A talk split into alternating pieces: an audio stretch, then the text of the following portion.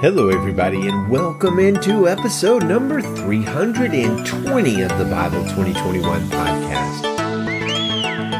We are reading the fourth chapter of First Thessalonians today, and our focus is on in what order will the end times and second coming events unfold? Also, what is God's exact will for my life now? Oh, and who was the first avenger? So that's a lot of things to talk about. We need to jump right in, but I do want to welcome some new listeners from Victoria, Australia, Laguna, Philippines, parts unknown Norway and Italy, Ontario, Canada, Maharashtra, India, Andalusia, Spain, San Jose, California, Sacramento, California, Los Angeles, California, Monterey, California. That's a lot of California this week. Houston, Texas, Washington, D.C., Mobile, Alabama, Boston, Massachusetts, Waco, Texas, Portland, Oregon, and Bowling Green, Kentucky. As we say often, our goal is to get you involved in listening to the word daily, thinking about it daily, understanding it daily, and following it daily. We do have a web page. It is Bible2021.com. That's Bible2021.com. Today we are focused in on a big last days question, but let's tackle another big question that all of us have wondered about first, one time or another.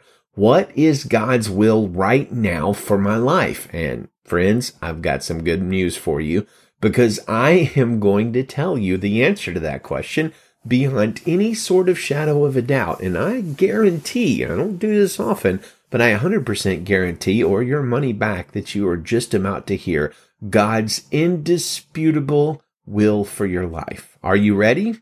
Maybe you should sit down or something. This is like a big, important moment. It's honestly not every day that you get such certainty that you are just about to hear the indubitable will of God for your life, but you've come to the right place for it. Take a breath. Listen up. Here it is. 1 Thessalonians chapter 4 verse 3. For this is God's will your sanctification, that you keep away from sexual immorality, that each of you knows how to control his own body in holiness and honor. And again, I guarantee that is God's will for my life and your life right now. Now, hey, I sense some of you might be a little disappointed or maybe a lot challenged with this, but look, it's right there in black and white. God's will for our life. And if you're anything like me, very often we spend lots of time trying to discern God's will for our lives in areas where He's honestly given us quite a bit of liberty. You know, what school to go to, what meal to eat, what restaurant to go to, what job to take, who to marry, etc. The Bible never commands us or gives us a way to find out the answer to all those questions. We just trust God leads our lives and he gives us the freedom or the liberty to choose. But, but very often we don't pay enough attention to God's great and universal will for our lives. Things like we find in this passage where he calls us to sanctification and away from sexual immorality. And I find the follow up to that command rather chilling. Uh, because this is one of those commands where God promises to powerfully oppose those who are outside of his will in this matter. Picking up in verse 5, Paul says, not with lustful passions like the Gentiles who don't know God. This means one must not transgress against and take advantage of a brother or sister in this manner, because the Lord is an avenger of all of these offenses, as we also previously told and warned you. For God has not called us to impurity, but to live in holiness. So those who are cheating with somebody else's spouse or those who are sexually abusing somebody or taking advantage of somebody sexually, you must repent completely and utterly repent because the Lord himself is an avenger of all such things. He takes such offenses very, very seriously. And I doubt you or I would want to find ourselves in opposition to the real first avenger. Second topic. How will the end times and return of Jesus unfold? Well, Paul gives us quite an explanation and outline in 1 Thessalonians 4. So let's go ahead and read it, and then we're going to get a good explanation of what we read from Pastor Charles Simeon. This is 1 Thessalonians chapter 4 verse 1 in the Christian Standard Bible. Additionally then, brothers and sisters, we ask and encourage you in the Lord Jesus that as you have received instruction from us on how you should live and please God as you are doing, do this even more. For you know what commands we gave you through the Lord Jesus, for this is God's will, your sanctification, that you keep away from sexual immorality, that each of you knows how to control his own body in holiness and honor, not with lustful passion like the Gentiles who don't know God. This means one must not transgress against and take advantage of a brother or sister in this manner, because the Lord is an avenger of all these offenses, as we also previously told and warned you. For God has not called us to impurity, but to live in holiness. Consequently, anyone who rejects this does not reject man, but God who gives you his Holy Spirit about brotherly love. You don't need me to write you because you yourselves are taught by God to love one another. In fact, you're doing this toward all the brothers and sisters in the entire region of Macedonia. But we encourage you, brothers and sisters, to do this even more to seek to lead a quiet life, to mind your own business, and to work with your own hands as we commanded you, so that you may behave properly in the presence of outsiders and not be dependent on anyone. We do not want you to be uninformed, brothers and sisters, concerning those who are asleep, so that you will not grieve like the rest who have no hope. For if we believe that Jesus died and rose again, in the same way through Jesus, God will bring with him those who have fallen asleep. For we say this to you by a word from the Lord. We who are still alive at the Lord's coming will certainly not precede those who have fallen asleep, for the Lord himself will descend from heaven with a shout with an, the archangel's voice and with the trumpet of God, and the dead in Christ will rise first. Then we who are still alive, who are left, will be caught up together with them in the clouds to meet the Lord in the air. And so we will always be with the Lord. Therefore, encourage one another with these words. Amen. Pastor Charles Simeon was a man of godly wisdom who pastored in England in the Anglican Church in the late 1700s and early 1800s. He wrote a wonderful commentary on the Bible called the Horae Homileticae. And in that work, he tells us this about 1 Thessalonians 4. Though this is perhaps a matter of curiosity, rather than of any great practical importance, Paul would that the Thessalonians Christians should not be ignorant of it, and therefore it is not undeserving of our attention.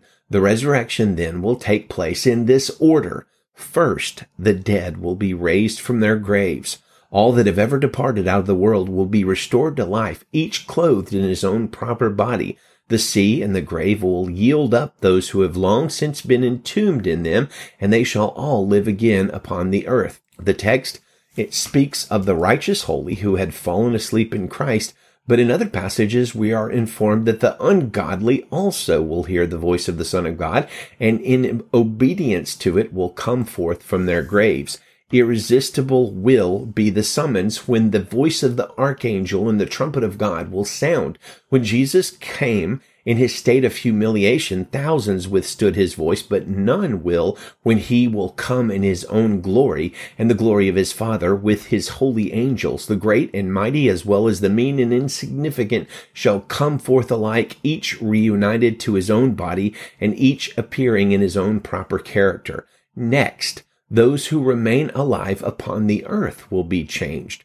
Certainly those who are on the earth, still alive, will not be changed first, and it appears that they will remain unchanged while all who have ever died are restored to life. What a surprising sight will it be to behold such countless multitudes of the children of Adam bursting forth from their graves and standing up, an innumerable host in their incorruptible and glorified bodies. But this once affected, the people who are then living upon the earth will be changed in an instant, their mortal and corruptible bodies becoming at once and without any dissolution preparatory to it, incorruptible and immortal. This is the order which St. Paul has specified also in another tr- epistle. First the trumpet, then the rising of the dead, and then the change of the living. Well may the apostle call it a mystery, but as all will then be in that form which they will bear to all eternity. What an amazing difference will then appear in those who once perfectly resembled each other. The godly, how beautiful, the ungodly, how deformed. both having either heaven or hell depicted in their very countenances. Amazing sight, how infinitely surpassing all human conception. Then they will all be together, caught up to meet the Lord in the air. Yes, into the presence of their judge must they go. And as the earth would not be a theater sufficient for the occasion, they must meet the Lord in the air. Blessed, blessed summons to the godly. With what joy will they go forth to meet him whom unseen they loved and out of whose fullness they received all the grace that ever they possessed, their spirits being now made perfect and their vile body fashioned like unto Christ's glorious body.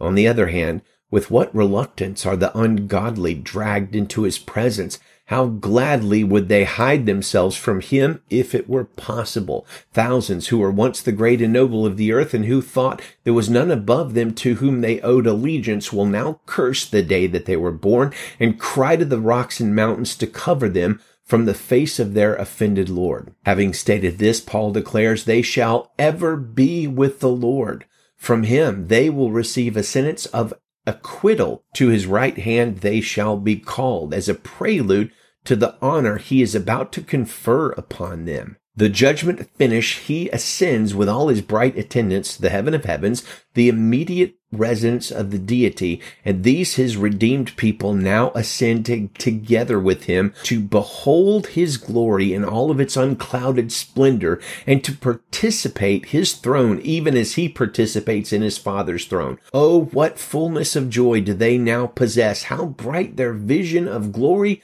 How unbounded their fruition of his love!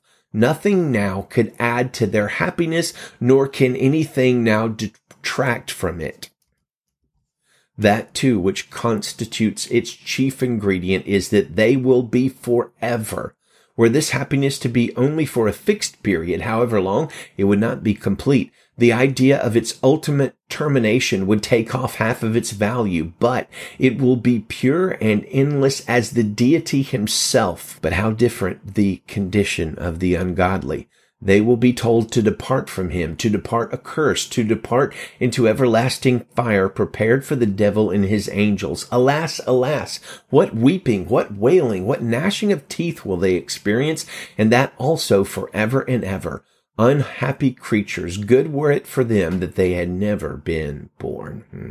Amen. Well, friends, so it is that the events of the resurrection will unfold. One of the reasons why I appreciate Charles Simeon's writing so much, and I don't know if you could tell it because I didn't read any of the references, but his commentary is absolutely and utterly riddled with the word of God. Scriptures in pretty much almost every sentence. It's amazing. Well, let's close out our day today with our Bible memory verse for the month of November, which is John 14 verse 6. And it says, Jesus told him, I am the way, the truth, and the life. No one comes to the Father except through me.